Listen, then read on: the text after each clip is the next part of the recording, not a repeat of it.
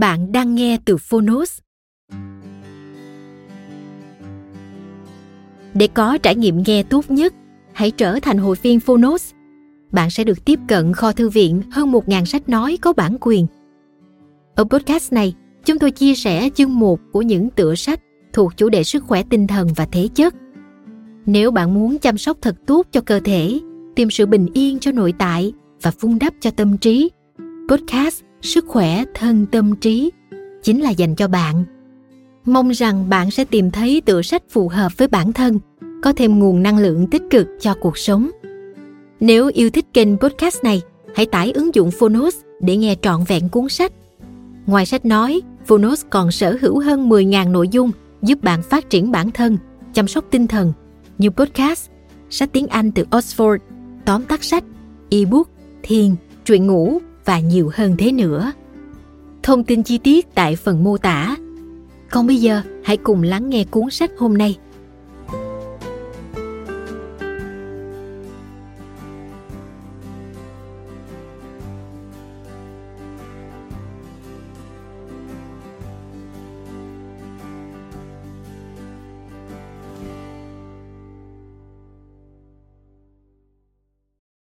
Bạn đang nghe từ Phonos.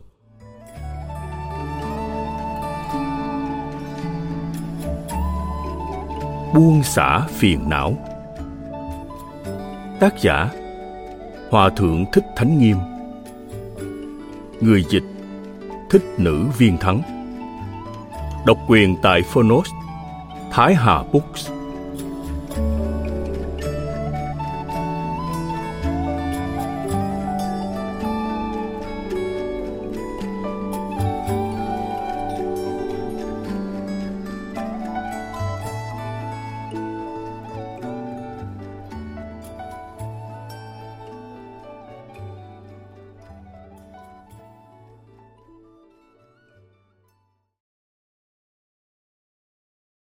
Lời nói đầu. Hạnh phúc là điều ai cũng ước muốn. Chúng ta thường nói hạnh phúc là tìm kiếm hoặc giành lấy. Hạnh phúc giống như tấm bằng khen treo trên tường. Cần phải trải qua một lần cạnh tranh và phấn đấu thì mới đạt được. Suy nghĩ này rất phổ biến, khiến nhiều người cho rằng hạnh phúc là những thứ ở ngoài thân tâm mình. Nhưng bạn phải trải qua kinh nghiệm này y tự mình hài lòng thấy chiến lợi phẩm trong tay, thì thấy được nỗi vất vả kiếm được, và dường như bạn cảm thấy mất đi một thứ. Bởi vì hạnh phúc là điều chúng ta mong đợi mãi chưa đến. Vì sao một người có thể đạt được tất cả mà vẫn không có được hạnh phúc?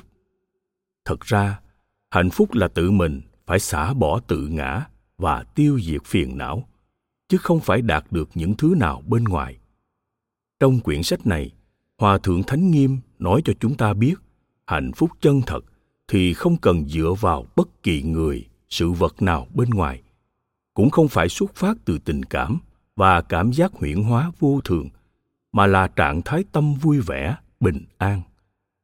Vì thế, chúng ta cần thấy rõ phiền não, mạnh dạn vận dụng phương pháp hóa giải, đối trị phiền não. Cuối cùng là buông xả phiền não hoàn toàn – chính là tìm được hạnh phúc trong tầm tay. Trong phần thứ nhất, hòa thượng thánh nghiêm luận bàn về nguồn gốc của phiền não. Ngài chỉ ra ba loại tình khác nhau là tâm lý, tình cảm và tinh thần. Đồng thời nhấn mạnh bất cứ điều gì xung đột và khó xử, không có cách giải quyết trọn vẹn đều là phiền não. Từ phần thứ hai đến phần thứ sáu trong sách, ngài phân tích thảo luận kỹ năm loại phiền não. Tham, sân, si, mạng, nghi.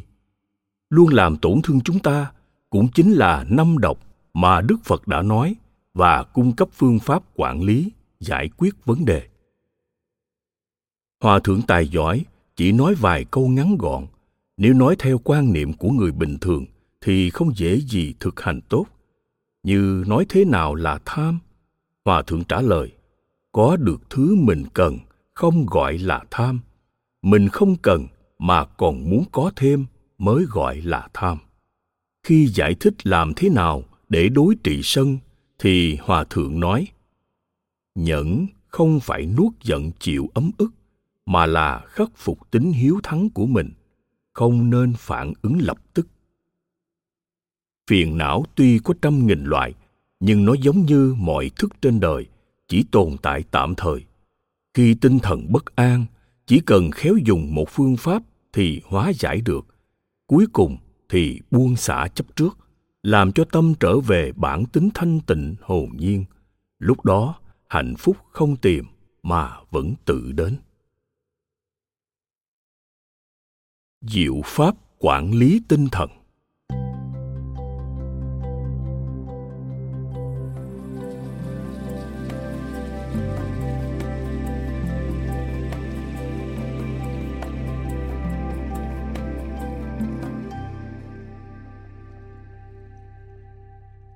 Năm loại phiền não căn bản của con người là tham sân si mạng nghi, khiến tinh thần con người bất an. Làm thế nào đem phật pháp để hóa giải phiền não tinh thần? Con người có tình cảm thì cuộc sống mới phong phú.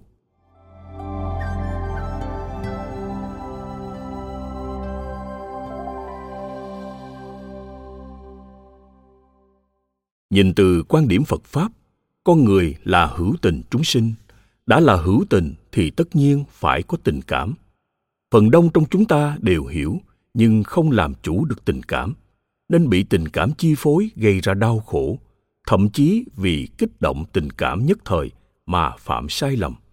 Sau đó, có hối hận cũng đã muộn. Nói về tình chí, có rất nhiều loại, nhưng có thể quy về ba kiểu lớn sau một, tình cảm và tư tưởng. Ví dụ như tình cảm và tư tưởng của nhà triết học, nhà chính trị, người nghệ sĩ, nhà tu hành. Các tư tưởng tình cảm này thuộc lý tính, nên có ích cho mọi người, cho thế giới và bản thân mình. Nếu như một người không có tình cảm và tư tưởng, thì sẽ thấp hèn, giống như loài động vật. Hai, tình cảm. Tình cảm dành cho người thân hoặc người và sự vật có quan hệ với mình, do thích hoặc không thích mà sinh ra hiện tượng tình cảm. Tình cảm tuy không cao hơn tư tưởng, nhưng nếu con người không có tình cảm, sẽ giống như thực vật hay khoáng vật. Chỉ khi tình cảm ích kỷ là tự mình luôn bị chi phối, mừng, giận, vui, buồn, có thể là thiện, cũng có thể là ác, hoàn toàn không có an lạc. Nhưng tâm lý lại thanh tịnh và rất hòa bình, ổn định. 3. Tinh thần Sinh ra từ tình cảm. Khi tình cảm không thể nói ra hết được, thì trong lòng sinh ra phiền muộn, bất an. Do đó, tinh thần bực bội khó chịu. Tinh thần lúc đó giống như sóng biển lớn trong mưa bão, không có ý chí quy luật. vả lại, sự bất an rất lợi hại, nhưng có người bất an nhiều, có người bất an ít khi tinh thần bất an thì giống như ngọn lửa vô minh thiêu đốt, có lúc khóc to, có lúc cười lớn, thậm chí đánh người, xuất hiện khuynh hướng bạo lực. Vì thế, người làm việc mà tinh thần bất an thì càng tệ hơn người làm việc theo tình cảm cá nhân cũng rất đáng sợ. Như thế, chẳng những tự mình tạo ra khó khăn cho chính mình mà còn khiến người khác rời xa mình. Do đó, khi chúng ta đối diện với vấn đề, tốt nhất là không nên để tinh thần bất an tùy tiện. Nhưng có người nói, nếu như cuộc sống con người mà không gặp thăng trầm thay đổi, thì giống như sống trong vô vị. Con người phải có vui, buồn thì cuộc sống mới phong phú. Cho nên bực bội cũng không có gì là xấu. Thực tế là chúng ta nên điều chỉnh theo cảm xúc của chính mình. Chúng ta nghĩ thử, mỗi lần tinh thần bất an thì không biết bao nhiêu tế bào chết trong thân. Khiến thân thể chẳng những không khỏe mạnh, mà tâm lý cũng không an lạc. Nếu như con người thường sống trong trạng thái mừng, giận, vui, buồn, thì sống chẳng được bao lâu, không có lợi ích. Tự mình phải làm cho môi trường cuộc sống thường vui vẻ, bình yên, thì tinh thần mới ổn định, tâm lý cũng được thoải mái. Chúng ta muốn tránh tinh thần bất an thì trước tiên phải biết rõ sự bất an sẽ gây ra hậu quả nghiêm trọng cho mình và người khác. Hiểu rõ như thế mới kiểm soát sự bất an của mình. Tinh thần bất an sẽ gây ra việc xấu này đến việc xấu khác, giống như người bị cao huyết áp sẽ gặp nguy hiểm tính mạng. Trước tiên có thể là trúng gió, rồi bị bại liệt, không chừng dẫn đến tử vong. Cho nên không để mình bực bội là rất quan trọng phương pháp đề phòng là trước khi tinh thần xảy ra bất an, tự mình biết được là nó sắp xảy ra. Trong thời khắc quan trọng này, phải dùng quan niệm để hóa giải, tự nói với mình, tinh thần bất an là điều không nên. Bởi vì cuối cùng gặp điều không may vẫn là chính mình, thậm chí người khác cũng bị vạ lây. Ngoài vận dụng quan niệm ra, chúng ta còn phải nỗ lực tu tập như ngồi thiền hoặc thường thầm niệm danh hiệu phật a di đà bồ tát quán thế âm cũng được trợ giúp rất nhiều. Trước khi tinh thần chưa nổi bực tức, niệm phật có thể chuyển hóa tinh thần, khiến nảy sinh ý nghĩ thanh tịnh. Nhưng khi chúng ta vận dụng quan niệm hoặc phương pháp cũng phải hiểu rõ mục đích, không nên cưỡng ép mình, mà phải hóa giải vấn đề một cách khôn ngoan. Chúng ta có thể chỉ cần quan sát nó mà không nghĩ đến nó thì tinh thần bất an lại có thể hóa giải rất đơn giản.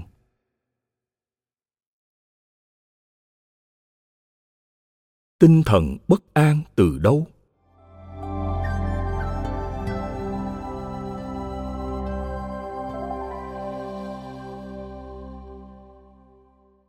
Chúng ta đang sống trong thời đại hỗn loạn, căng thẳng và vội vàng, làm cho tinh thần con người luôn bất an cho nên hiểu được và làm thế nào để kiểm soát tinh thần bất an là điều rất quan trọng.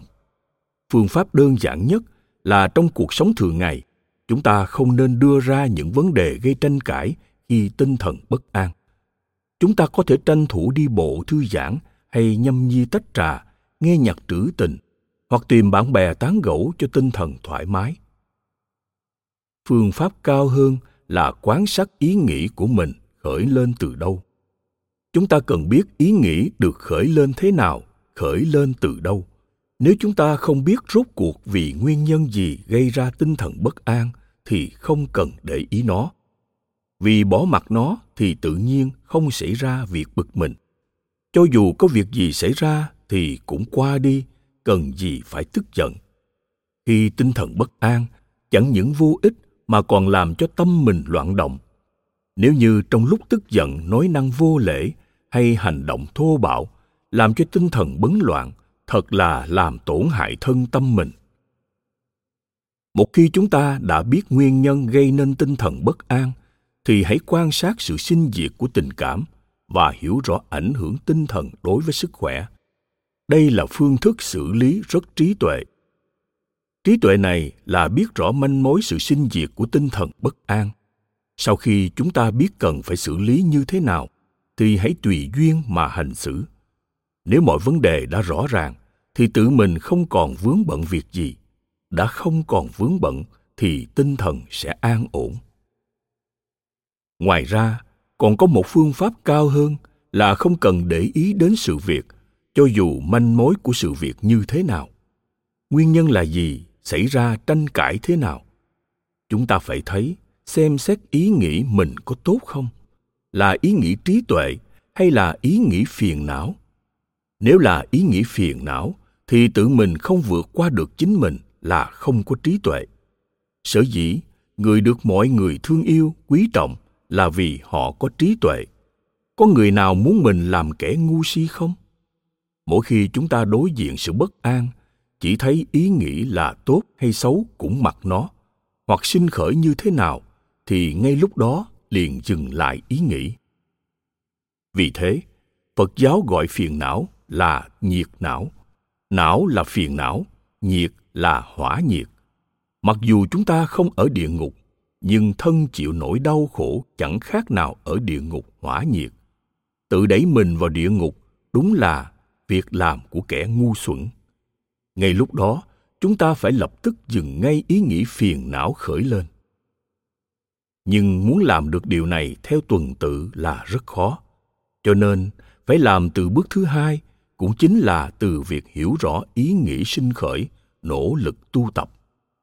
Đợi đến khi công phu thành thục thì mới có thể tiến thêm bước nữa là phát hiện ý nghĩ vừa khởi liền dứt trừ.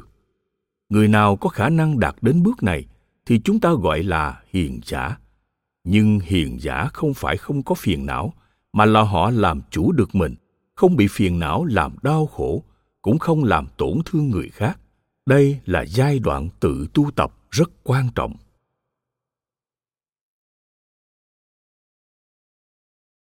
Nghiệp và tiềm thức.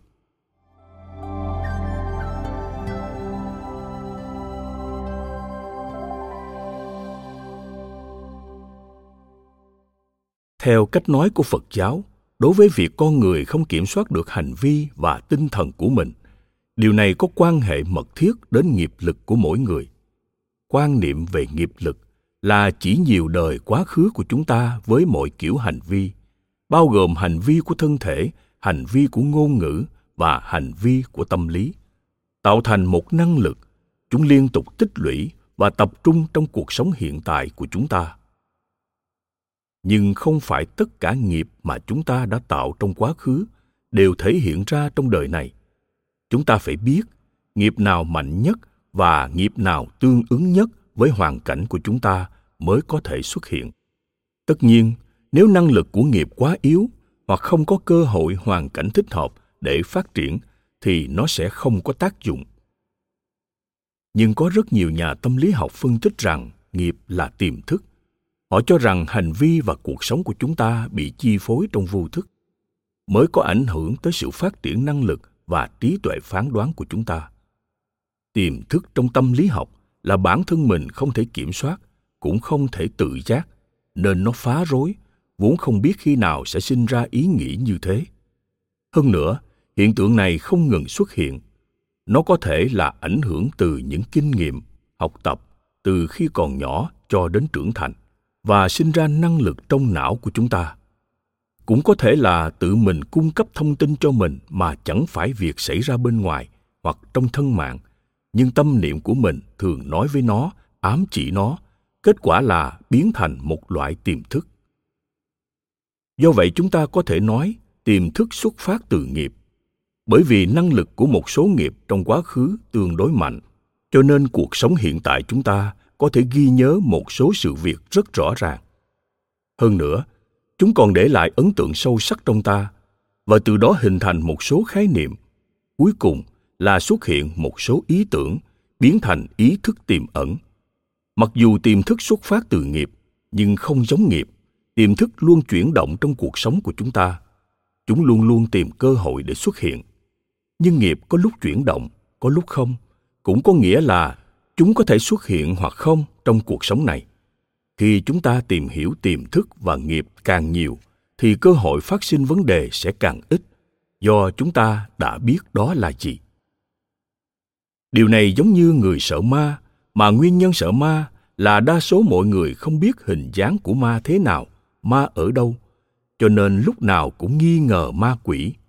Trái lại, nếu họ biết rõ hình dáng của ma như thế nào, biết nó ẩn hiện ở đâu chắc chắn sẽ không sợ nó. Tiềm thức và nghiệp cũng như vậy.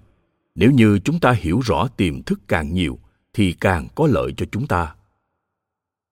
Vì thế, các nhà tâm lý, bác sĩ tâm lý thường kết hợp thử nghiệm tiềm thức của mọi người. Thậm chí họ còn dùng thuật thôi miên để tìm hiểu tiềm thức rốt cuộc là nghĩ điều gì, muốn nói điều gì, chuẩn bị muốn làm gì. Sau khi biết được nguyên nhân thì năng lực của tiềm thức từ từ mờ dần, rồi cuối cùng mất tác dụng. Nghiệp của chúng ta giống như rễ cỏ, nhổ cỏ phải nhổ tận gốc. Nếu chúng ta chỉ cắt cỏ mà không nhổ sạch gốc, thì nó có thể mọc lên. Chỉ cần nhổ tận gốc thì sẽ diệt được cỏ. Vì khi rễ cỏ không được hấp thụ chất dinh dưỡng từ đất, nước, thì chúng sẽ dần dần héo úa. Cũng như thế dù có nghiệp xấu, nhưng không nhất định sẽ làm chúng ta bất an. Giống như rễ cỏ vẫn còn, nhưng chỉ cần không cho chúng có cơ hội sinh trưởng, tự nhiên nghiệp lực cũng sẽ tiêu mất. Người bình thường chúng ta gặp việc bất an, tuy chúng ta cũng khẳng định tác dụng của việc điều trị tâm lý, nhưng theo phật pháp là sửa đổi tận nguồn gốc thì mới trừ tận gốc rễ. Cho nên, chúng ta đem phật pháp để giải quyết tinh thần phiền não sẽ tốt hơn việc phân tích tâm lý hoặc thôi miên.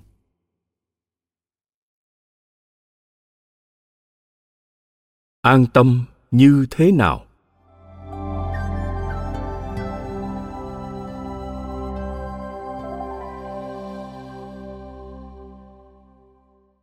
Trong thiền tông có một câu chuyện đối thoại giữa tổ bồ đề đạt ma và đệ tử thiền sư huệ khả thiền sư huệ khả cảm thấy trong tâm có rất nhiều vấn đề, nên muốn tổ giúp đỡ mình an tâm.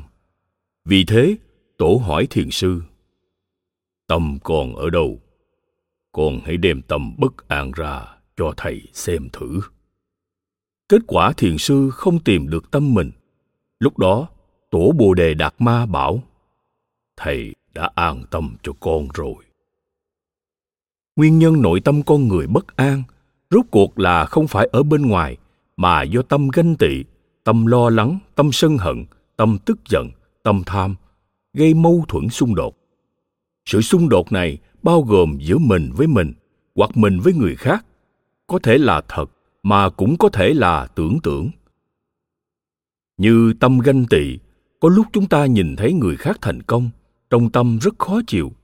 Đúng ra người khác thể hiện sự thành công, chúng ta phải vui mừng khen ngợi, chia vui cùng họ.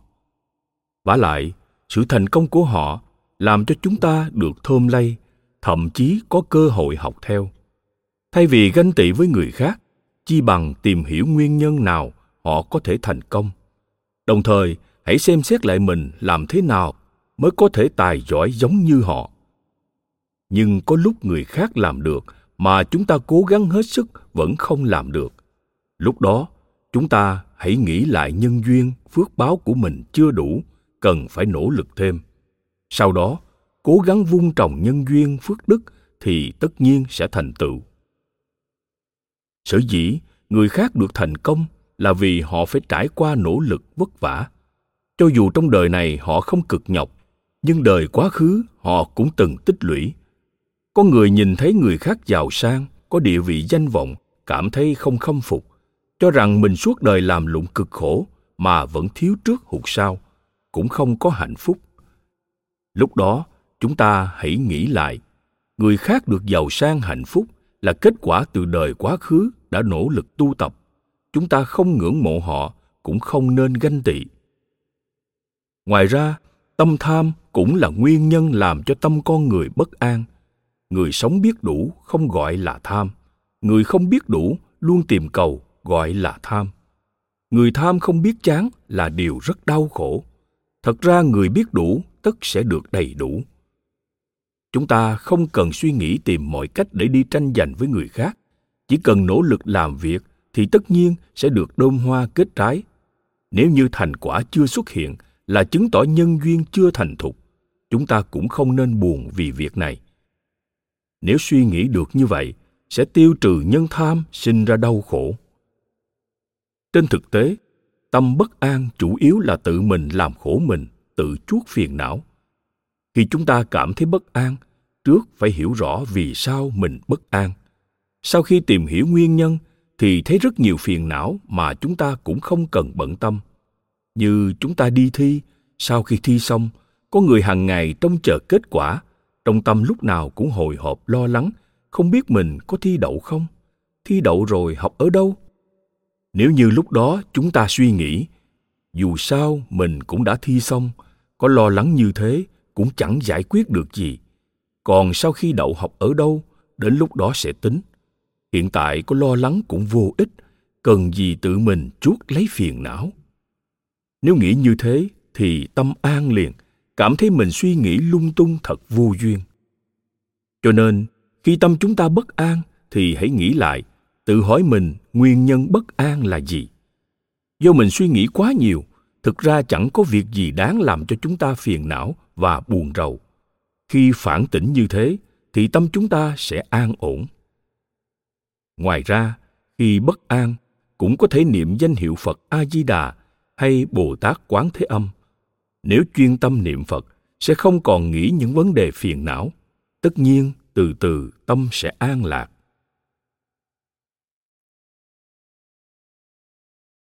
phiền não và tật xấu.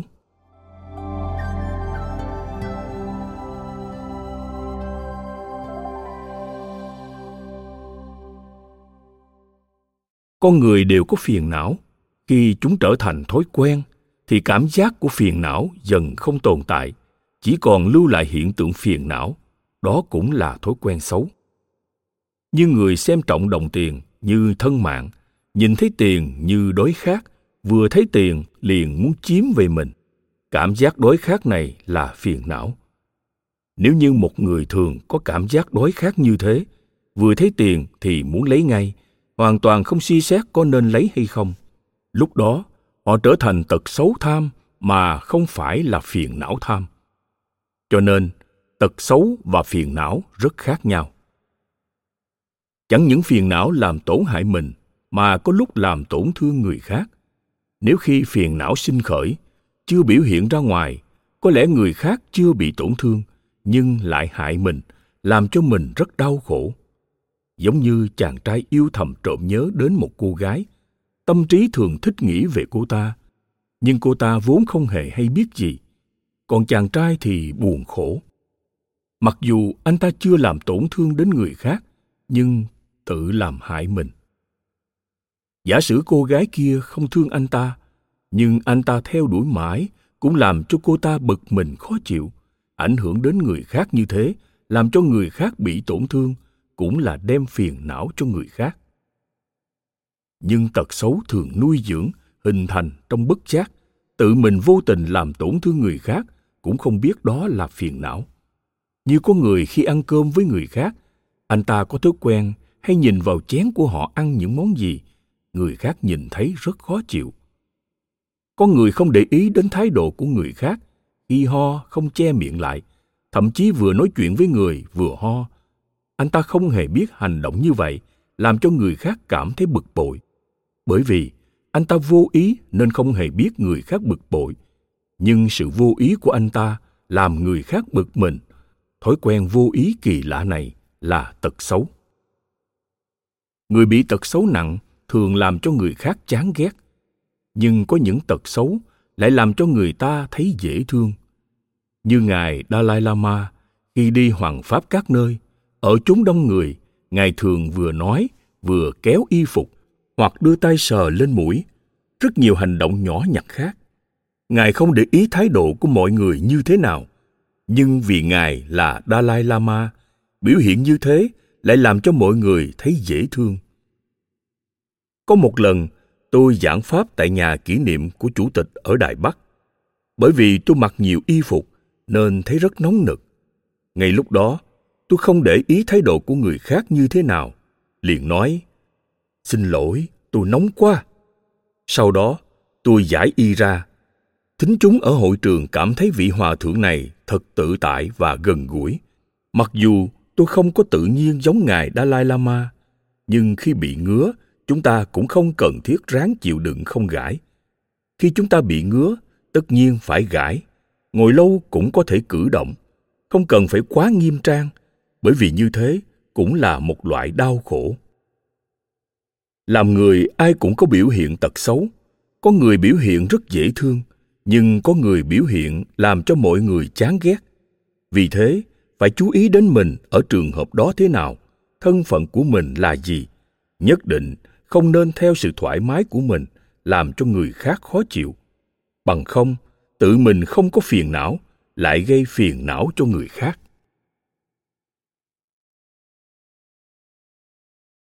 Điều hòa cảm tính và lý tính.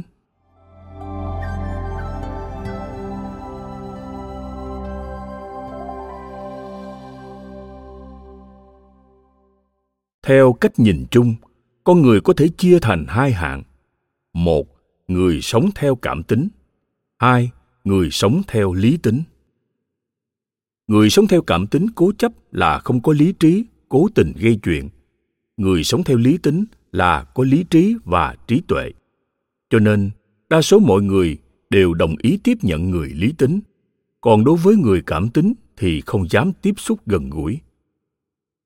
Trên thực tế, chưa chắc đúng hoàn toàn có lúc người cảm tính dễ sống chung với mọi người hơn nhưng người quá lý tính thường tỏ thái độ lạnh lùng bàng quan tôi có một đệ tử sống rất lý trí làm việc gì cũng đâu ra đấy không cho phép mình và người khác làm việc sai lầm cho nên gây áp lực rất nặng nề với những người cộng sự của anh ta. Mặc dù anh ta làm việc rất nghiêm túc, nhưng quan hệ với mọi người không tốt, bởi vì ai cũng đều sợ anh ta. Cảm tính của con người không giống nhau ở mỗi thời điểm. Tuy có lúc làm việc thiếu tập trung, nhưng họ biết lo lắng, biết đồng tình, thông cảm và bao dung cho người khác. Nhưng cảm tính quá cũng không tốt.